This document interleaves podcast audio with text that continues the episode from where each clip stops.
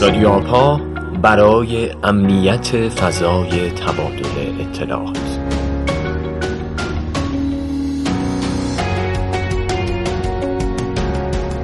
سلام. با قسمت سوم از فصل سوم رادیو آپا در خدمت شما هستیم. رادیو آپا پادکستیه که به موضوعات مهم در حوزه امنیت فضای تبادل اطلاعات می‌پردازه و با حمایت مرکز ماهر در آپای دانشگاه صنعتی اصفهان تهیه میشه. در این قسمت که در بهمن ماه 98 منتشر میشه بخش دوم و پایانی حکایت هک رو ادامه میدیم. در اپیزود قبلی از هکرهای اولیه و اهداف متعالیشون گفتیم. تلاش کردیم که اون برداشت ناقصی که به واسطه رسانه در ذهن اکثر مردم از هک و هکر شکل گرفته رو تغییر بدیم و با یک نگاه علمی تر تعریف کاملتری از هک و هکر ارائه کنیم. در این قسمت می‌پردازیم به انواع هکرها، اصطلاحات و دستبندی های مهمی که توی این حوزه وجود داره. با چند تا هکر معروف آشنا میشیم و حکایت هک رو با توانایی های خیره کننده و البته کمی عجیب و باور نکردنی از هکرهای امروزی به پایان میرسونیم.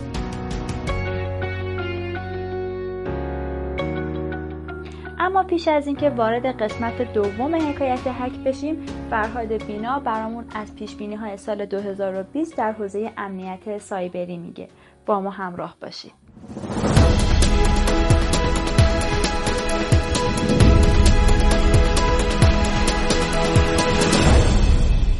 خب اول سال میلادی و معمولا شرکت امنیتی پیش های خودشون رو از سال پیش رو اعلام می‌کنن. اگه نگاهی بندازیم به چند سال گذشته حتما سال 2017 رو با حملات باج افزاری بزرگی مثل واناکرای، ناتپتیا و بدرویت به یاد میاریم. سال 2018 سال حملات کانال جنبی و سایت چنل روی پردازنده ها بود.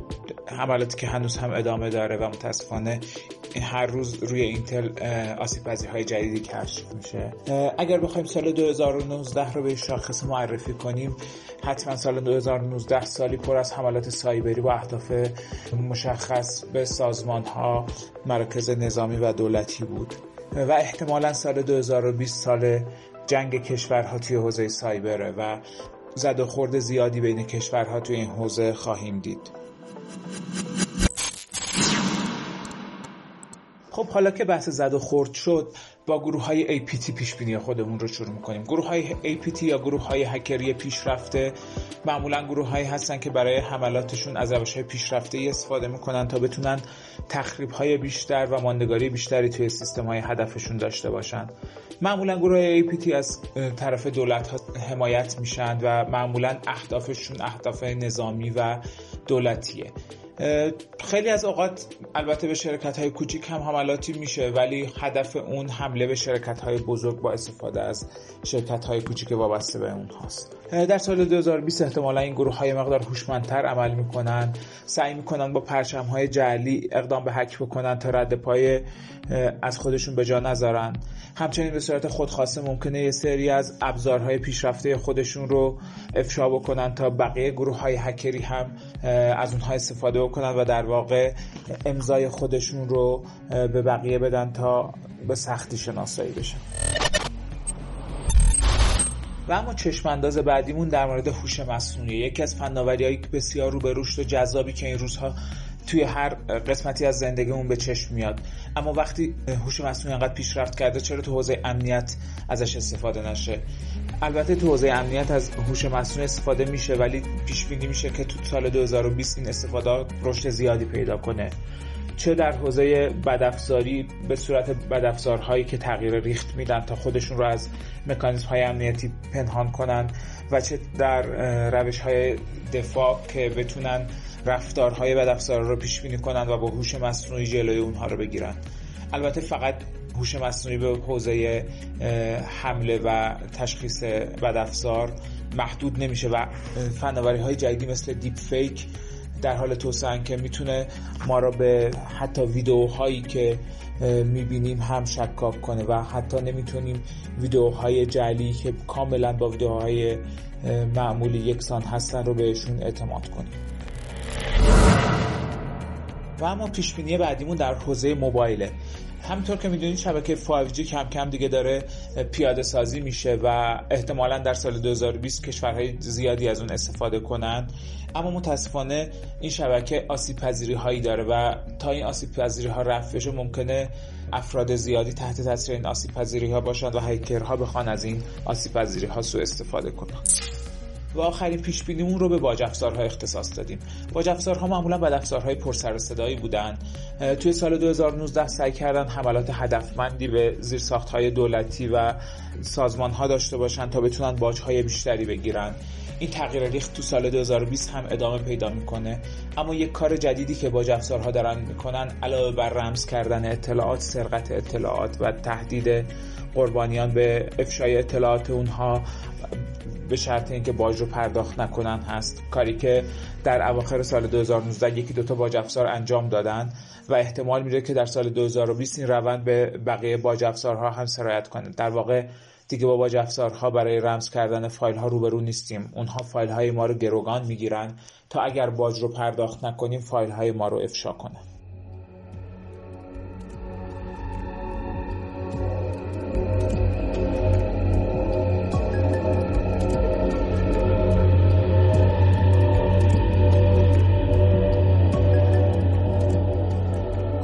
اینجا هکر یا دقیق تر بگیم هکر امنیت رو شخصی تعریف کردیم که رخنه ها و آسیب پذیری هایی رو در سیستم ها و شبکه های کامپیوتری کشف می‌کنه که به کمک اونا می‌تونه مکانیسم دفاعی و امنیتی اون سیستم ها رو دچار نقص و اشکال بکنه. چیزی که در این تعریف اصلا اشاره بهش نشد هدف هکره. آیا تنها فردی را می‌تونیم هکر بدونیم که به فرهنگ هک معتقده؟ آیا فقط هکرهایی که به این مجموعه اخلاق هک باور دارن هکرن؟ استالمن در این باره میگه اینکه صرفا یک نفر از هک کردن لذت می‌بره به این معنی نیست که حتما متعهد شده که به صورت اخلاقی با دیگران برخورد بکنه.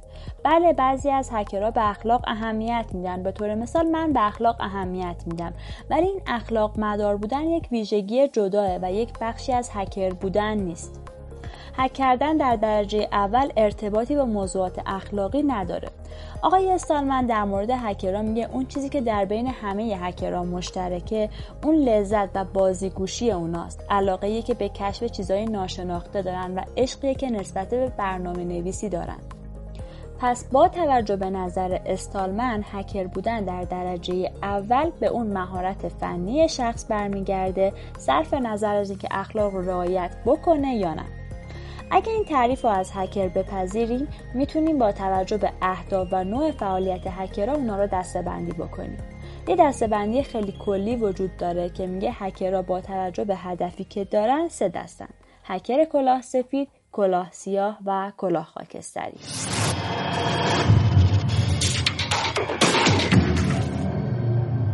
هکرهای کلاه سفید معمولا به کسانی گفته میشه که طبق یک توافقنامه قراردادی عمل می‌کنن. یعنی این افراد با سازمان ها و شرکت ها قراردادی رو امضا می‌کنن که طبق اون قرارداد سازمان یا شرکت مربوط به هکر کلاه سفید اجازه میده تا امنیت سیستم برنامه یا شبکه اون سازمان رو مورد بررسی قرار بده. تو خیلی از نوشته ها می‌بینیم که به هکر کلاه سفید هکر اخلاقی هم میگن. هرچند که شاید این دو اصطلاح کاملا یکسان نباشن ولی در اکثر جاها منظور کسیه که اجازه می‌گیره و هک می‌کنه. هکر کلاه سفید برای بررسی امنیت سیستم تاکتیک های مختلفی داره که یکی از معروف ترین این تاکتیک ها تست نفوذه تست نفوذ سیستم های کامپیوتری و های یک سازمان و هدف قرار میده و در اونا به دنبال آسیب پذیری و تهدیدات امنیتی میگرده که قابل بهره برداری باشن. دسته دوم هکرها هکرهای کلاه سیاهن کسانی که بیشتر برای منافع شخصی خودشون دست به هک می‌زنن در مورد اکثر ها خیلی راحت می‌تونیم از اصطلاح مجرم رایانه ای استفاده کنیم. چون این دسته از هکرها شاید خیلی توانایی فنی بالایی داشته باشن اما هدف اصلیشون بیش از اینکه کشف چیزای تازه و لذت بردن از هک باشه بیشتر پول به جیب زدنه. کسب شهرت سرک کشیدن تو زندگی شخصی مردمه. یعنی حتی در فرهنگ هک هم که یکی از آرمانهای اصلیش همگانی بودن اطلاعات بود این هکرها جایی ندارن و مورد قبول نیستن چون اینا به حریم شخصی و حقوق افراد تعرض می‌کنن This is a story about me and the world I live in. My world is simple. It's made up of zeros and ones and reaches into all of your lives. Your computers, phones, tablets, even the most closely guarded secrets of your businesses. What you see and hear next is true. In my world, these skills are used to make money. Lots of money. Suitable jobs are there for the taking on the internet.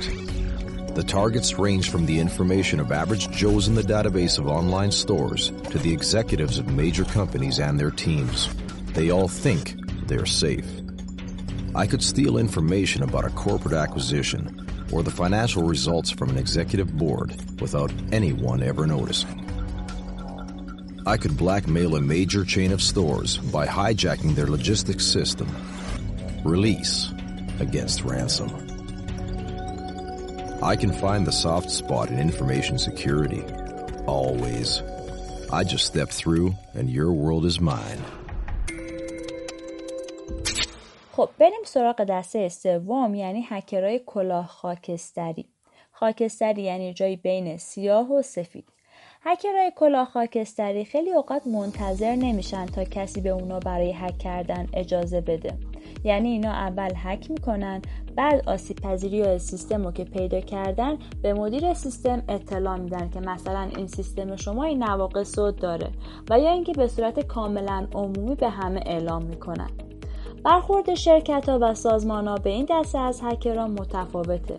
بعضی از اونا شاکی میشن و میگن اصلا شما اجازه نداشتید که سیستم رو هک بکنید و بعضی هم استقبال می‌کنن.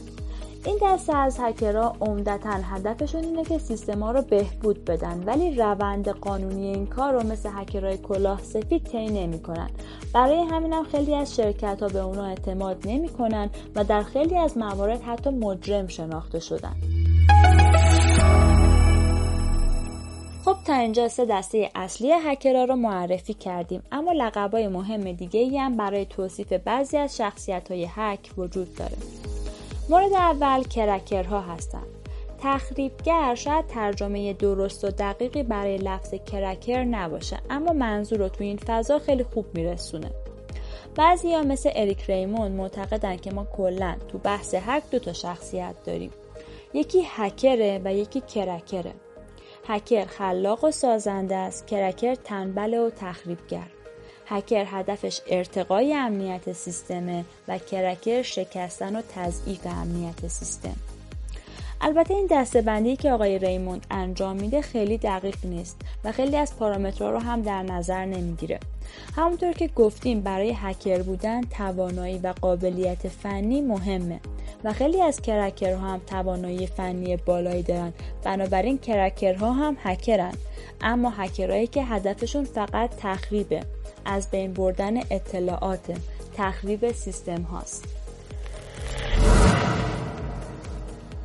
بریم سراغ اصطلاح بعدی هکر نخبه یا elite hacker خب از اسمش کاملا مشخصه. به هکری گفته میشه که بسیار حرفه‌ایه. exploit های روز صفرم که شاید میلیون ها دلار ارزش داشته باشه بین این هکرها رد و بدل میشه. اینا به قدری زبده و ماهرن که اولین کسانی هستن که آسیب پذیری های خیلی حیاتی رو پیدا می‌کنن. اما نکته جالبی که وجود داره در مورد اسم ایناست. الیت. هکرها از این کلمه یک کلمه دیگه ای ساختن به اسم لیت و این لیت سیستمیه که در اون اسپل کلمات تغییر داده میشه. یا بهتر بگیم کلمات به نوعی کدگذاری میشن. به نظر می‌رسه اوایل برای زمانی که می‌خواستن از موضوعات حساس و ممنوع استفاده کنن از این سیستم استفاده می‌کردن. ولی الان بیشتر برای اینه که حرفشون یه مقدار برای افراد ناشناس و تازه وارد سانسور بشه. اصطلاح دیگه ای که توی این فضا هست script kiddie یا به طور خلاصه skiddie یا skid ه. منظور کسیه که هیچ سررشته ای از مفاهیم هک نداره. هیچ دانش و مهارت خاصی نداره و داره صرفا از ابزارهای خودکار استفاده می‌کنه از اسکریپت هایی که بقیه نوشتن. اینا کسایی هن که خیلی دور برمون می‌بینیم. تعداد زیادشون نوجوونن و به اشتباه رسانه ها اونا رو هکر مینامن. گفتیم دیگه تنها شرط لازم برای هکر بودن در هر زمینه توانایی دانش و مهارته. دقیقا همون چیزایی که این افراد ندارن. تنها توصیفی که از اینا میشه کرد مجرم رایانهیه اینا رو با هکر کلاه هم نباید اشتباه گرفت چون اصلا در تعریف هکر نمی گنجن. اکثرا ابزار هک رو از روی اینترنت پیدا می‌کنن و چون واقعا علم این کار رو ندارن تو مخفی کردن رد پاشون هم درست عمل نمی‌کنن و خیلی زود دستگیر میشن اما دسته آخر و دسته بسیار مهم اکتیویست ها یا رخنه کنشگرها هستند. این افراد از ابزار تکنولوژی استفاده می کنند تا یک برنامه سیاسی یا یک تغییر اجتماعی رو ترویج بدن. ریشه این گروه در همون عقایدیه که هکرهای اولیه‌ای مثل استالمن داشتند. جنبش هایی هم که این افراد معمولا تدارک می‌بینن مربوط به سخنرانی های آزاد، حقوق بشر، آزادی اطلاعات و مواردی از این دست.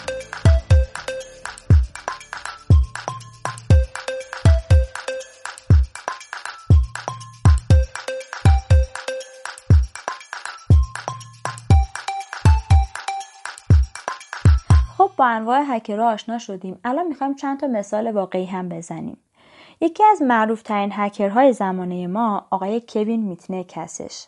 کوین میتنک هکر 56 ساله ایه که حدودا 30 سال پیش هکر کلاسیاه بسیار خطرناکی محسوب می‌شد.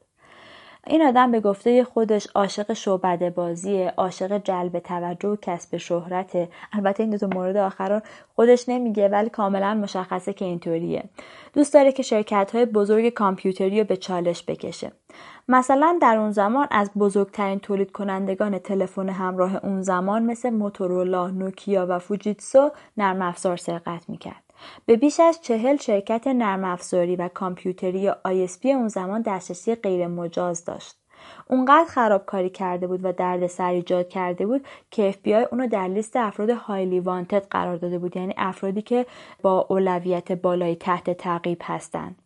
دست آخرم FBI می‌تونه ایشون دستگیر بکنه ولی با کمک یک هکر کلاه سفید قدری به اسم آقای سوتومو شیمامورا شیمامورا هکر کلاه سفیدیه که برخلاف میتنک اصلا اهل سر و صدا و ایجاد هیاهو نیست. پدرش برنده جایزه نوبل شیمی خودش یک فیزیکدانی بوده که بعدا به سمت فضای سایبری و هک میره ولی در خدمت FBI و NSA هک می‌کنه. درگیری این دو نفر یعنی میتنک و شیمامورا داستان خیلی جالبی داره.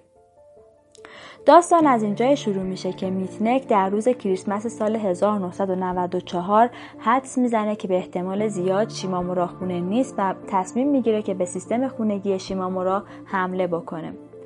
از اونجایی که پروتکل TCP/IP اون زمان هم تعداد زیادی رخنه و آسیب پذیری داشته میتنک از این آسیب پذیری ها سو استفاده می‌کنه و می‌تونه آدرس آیپی شیمامورا رو شنود بکنه و خودش رو به جای یک کامپیوتر معتمدی جا بزنه که بتونه به سرور خونگی شیمامورا متصل بشه و بعدا با توجه به دسترسی روتی که به دست میاره می‌تونه تعداد زیادی از نرم افزارهایی که لازم داره رو از سیستم شیمامورا دانلود بکنه شیمامورا بعد از اینکه متوجه میشه به سیستم خونگیش حمله شده در به در دنبال میتنک میگرده. اینجا بازی تعقیب و گریز این دو نفر شروع میشه که شیمامورا می‌تونه چند بار با تقریب خیلی خوبی موقعیت میتنک رو شناسایی بکنه ولی هر بار میتنک یه قدم جلوتره و زودتر از اون مکان فرار کرده تا اینکه بالاخره بعد از یک سال شیمامورا می‌تونه موقعیت آپارتمان میتنک رو تشخیص بده و بالاخره بعد از یک سال توسط پلیس دستگیر میشه.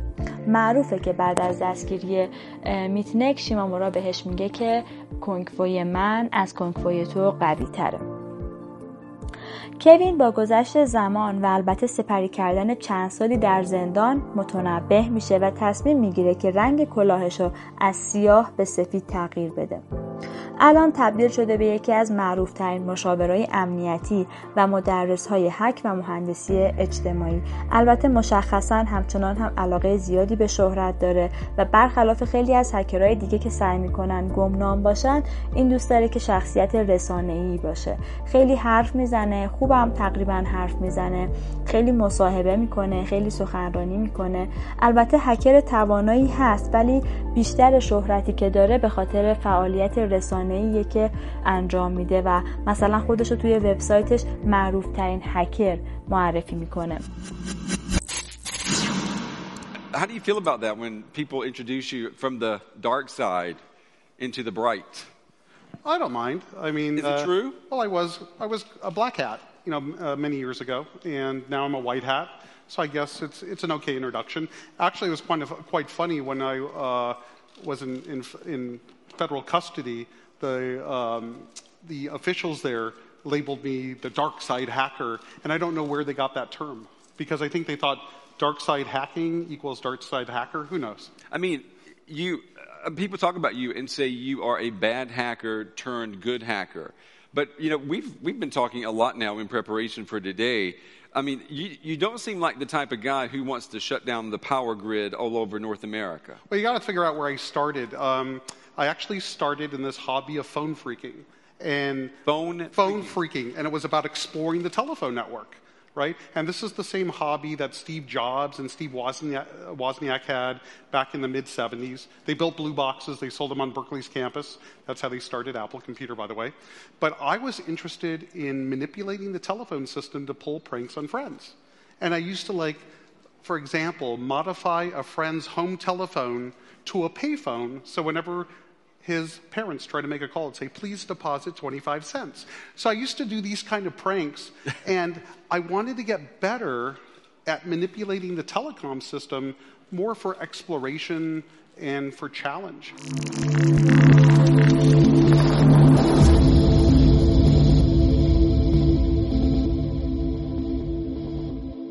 اما بریم سراغ یکی از هکتیویست های معروف یعنی ارون شوارتز شوارتز از کسانی که در 13 سالگی وبسایتی به اسم theinfo.org ایجاد می‌کنه که وبسایتی شبیه ویکیپدیا ولی چند سال قبل از ایجاد ویکیپدیا. در 14 سالگی عضو گروهی میشه که RSS را توسعه میدن. در 19 سالگی هم از بنیانگذاران سایت Reddit میشه. ارون از طرفداران پروپاقرص فرهنگ هک و آزاد بودن اطلاعات و اشتراک گذاریه و یکی از مخالفین سرسخت سیستم آموزشی سنتی. یکی از فلسفه های اصلی شوارز در مورد دسترسی به دانش بود. معتقد بود که هر کسی هر جایی که هست باید بتونه به دانش دسترسی داشته باشه و به ویژه انگشت اتهامش به سمت مؤسساتی بود که ژورنال ها و مقالات علمی دانشگاه ها رو در پشت درهای بسته قرار میدن. در این راستا شوارز به دانشگاه MIT میره یعنی همون دانشگاهی که خودش رو مهد فرهنگ و تمدن هکرها می‌دونه و با یک account مهمان و از طریق سرورهای MIT به پایگاه داده JSTOR که یکی از همین مؤسساتی که حق نشر مقالات و ژورنال های علمی رو داره متصل میشه. بعد از اون شروع می‌کنه به صورت سیستماتیک حجم زیادی از مقالات JSTOR رو دانلود می‌کنه. در ابتدا دانشگاه account ارون رو مسدود می‌کنه ولی ارون با یک حساب دیگه به دانلود کردن ادامه میده. در این مرحله دانشگاه متوجه ارون میشه ولی به جای اینکه بهش تذکر بده یا به هر نحوی دانلودش رو متوقف بکنه در محلی که لپتاپ ارون قرار داشته یک دوربین مخفی کار می‌ذاره. دوربین بعد از چند روز تصویری از ارون ضبط می‌کنه و توی این مرحله دیگه FBI وارد کار میشه و با توجه به پرونده‌ای که جی استور با کمک MIT تشکیل داده ارون رو دستگیر می‌کنه. دادگاه برای ارون یک میلیون دلار قرامت و 35 سال زندان در نظر می‌گیره. حکم عجیب و به شدت سنگین. با توجه به اینکه ارون دسترسی غیر مجازی نداشته و اصلا این مقالات رو منتشر هم نکرده بوده به این حکم اعتراض می‌کنه ولی بعد از اینکه اعتراض اون راه به جایی نمی‌بره متاسفانه اقدام به خودکشی می‌کنه و در سن 26 سالگی از دنیا میره. 9 نوامبر روزیه که به عنوان روز ارون شوارز در دنیا جشن گرفته میشه. In the United States pays these sort of licensing fees to organizations like JSTOR and Thompson and ISI to get access to scholarly journals that the rest of the world can't read. These scholarly journals and articles are essentially the entire wealth of human knowledge online, and many have been paid for with taxpayer money or with government grants. But to read them, you often have to pay again, handing over steep fees to publishers like Reed Elsevier. These licensing fees are so substantial that people who are studying in India instead of studying in the United States don't have this kind of access. They're locked out from all of these journals. They're locked out from our entire scientific legacy. I mean, a lot of these journal articles, they go back to the Enlightenment. Every time someone has written down a scientific paper, it's been scanned and digitized and put in these collections. That is a legacy that has been brought to us by the history of people doing interesting work, the history of scientists. It's a legacy that should belong to us as a commons, as a people, but instead it's been locked up and put online by a handful of for-profit corporations who then try and get the maximum profit they can out of it. And why do you do what you do? It's a good question. I mean, I, you know, feel very strongly that it's not enough to just live in the world as it is, to just kind of take what you're given and, you know, follow the things that adults told you to do and that, you know, your parents told you to do and that society tells you to do. I think you should always be questioning. You know, I take this very scientific attitude that everything you've learned is just provisional, that, you know, it's always open to recantation or refutation or questioning. And I think the same applies to society. And I, you know, felt growing up you know, I slowly had this process of realizing that all the things around me that people had told me were just the natural way things were, the way things always would be, they weren't natural at all. They were things that could be changed, and they were things that, more importantly, were wrong and should change. تا الان در مورد تاریخ هک گفتیم کمی در مورد فلسفهش گفتیم و به انواع هکرها و اهدافشون هم اشاره کردیم در این قسمت می‌خوایم ببینیم در چه مرحله ای از تاریخ هک قرار داریم. به عبارت دیگه هکرها تا کجاها پیش رفتن اگر مبدع هک رو همون گروه تک مدل ریلرود دانشگاه MIT در نظر بگیریم از عمر این کلمه در معنای جدید خودش بیش از 64 سال میگذره. در طول این دوران هک های تاریخی و مهمی اتفاق افتاده. هکرهای بسیار مهمی هم متولد شدند اپیزود قبلی ما در مورد استاکسنت بود. 15 هزار خط کدی که در اون سر دنیا نوشته شد و تونست به یکی از تأسیسات مهم و کاملا امنیتی در این سر دنیا یعنی دقیق تر بگیم در کشور خودمون حمله کنه. استاکسن اولین هک قدرتمندی بود که نشون داد هکرها وارد مرحله جدیدی شدن که می‌تونن تخریب فیزیکی ایجاد کنن می‌تونن آتش سوزی ایجاد کنن و فراتر از همه می‌تونن جون انسانها رو تهدید کنن. استاکسنت اونقدر دنیای هک رو متحول کرد که تاریخ هک بعد از اون به دو تکه تبدیل شد و ما الان در دوره پسا استاکسنت زندگی می‌کنیم. تو این دوره تجهیزات پزشکی مختلفی که در بدن انسان به کار برده میشن مثل پمپای انسولین مثل باتری های قلب و سایر تجهیزات الکترونیکی پزشکی که به اینترنت اشیا مجهز هستند ممکنه که در تیررس هکرها قرار بگیرن.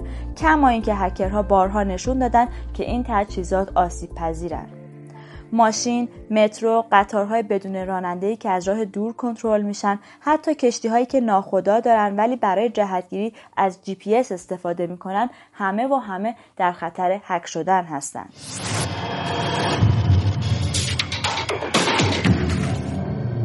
از همه اینا بگذریم.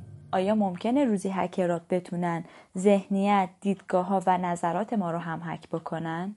باید جواب بدیم که بله و متاسفانه همین الان هم اتفاق افتاده. یکی از مثالهای بارز این اتفاق رو در فضای توییتر و اکانت های فیکی می‌بینیم که هر از گاهی جو توییتر رو با اخبار جعلی و سازماندهی شده پر می‌کنن. مثلا در مورد حساب کاربری آقای ترامپ رئیس جمهور ایالات متحده امریکا. ابزارهای آنالیزگر نشون میده که بیش از 61 درصد از فالوورهای آقای ترامپ باتن، اسپمن، غیر فعالن و تبلیغاتی.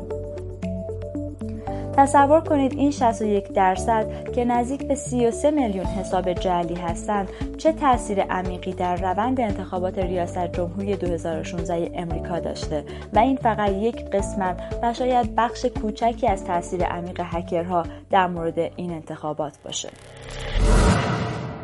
شاید خیلی ها در مورد مؤسسه کمبریج آنالیتیکا و نقش بسیار پررنگ اون در پیروزی ترامپ شنیده باشند.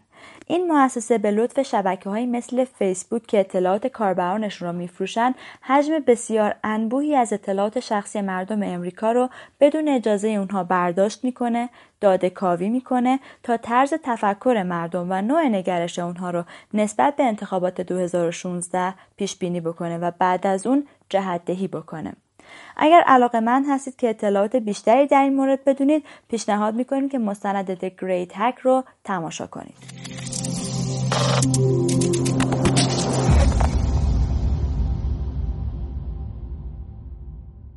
توجه کنید که هر آنچه که تا الان گفتیم اتفاقاتی هستند که همین الان هم به وقوع پیوستند و ما اصلا نمی‌خوایم شما رو با پیش بینی هایی که از آینده ی حک میشه بیشتر نگران بکنیم. واقعیت اینه که این مثالهایی که در این قسمت زدیم فقط مربوط به یک طرف قضیه هستند نصف حقیقتا و اون بخش تاریک حک. اگر بخوایم دید منصفانه و همه جانبه ای داشته باشیم باید به نیمه روشن حک هم اشاره کنیم. در مورد حک تجهیزات پزشکی که در بدن به کار برده میشن اشاره کردیم. ولی نگفتیم که این هکرهای کلاه سفید بودن که به آسیب پذیری این تجهیزات پی بردن و قبل از اینکه کسی بتونه از این آسیب پذیری ها سوء استفاده بکنه اونا رو رفع کردن. هک خودروهای بدون سرنشین هم کار هکرهای کلاه سفید بود که با شرکت تسلا همکاری می‌کنند در واقع هر شرکتی که به امنیت و حریم شخصی کاربرانش اهمیت میده حتما با هکرهای کلاه سفید همکاری می‌کنه و در غیر این صورت قطعا داره به اعتماد کاربرانش خیانت می‌کنه. هکرهای کلاه سفید کسانی هستند که توی این دوره حامی امنیت ما تأمین کننده حریم خصوصی ما هستند و تلاش می‌کنن افکار و احساسات ما رو از جهتگیری های مسموم و انبوهی از اطلاعات غلط حفظ بکنن. کسانی که بدافزارا رو تحلیل می‌کنن خیلی از آسیب پذیری ها رو قبل از سوء استفاده شناسایی و به موقع اطلاع رسانی می‌کنن. شبکه ها، سامانه ها و سرورها را ارزیابی امنیتی می کنند و در مواقع بروز حوادث سایبری در صدد شناسایی و مقابله با اونها برمیان.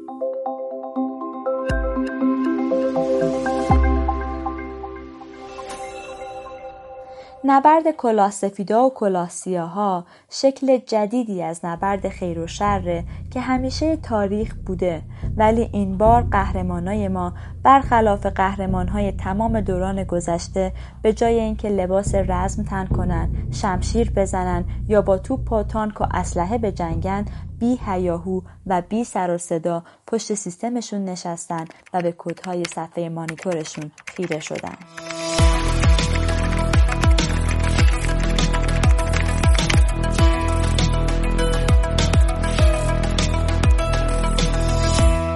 خب به پایان این قسمت از رادیو آپا رسیدیم که امیدواریم مورد توجه شما قرار گرفته باشه. رادیو آپا کاریه که با حمایت مرکز ماهر در آپای دانشگاه صنعتی اصفهان تهیه میشه. رادیو آپا را می‌تونید در وبسایتمون insect.ir یا در اپلیکیشن های رایج پادکست گوش بدید. در اینجا من شبنم پویا به عنوان نماینده ای از تیم رادیو آپا با شما خداحافظی می‌کنم.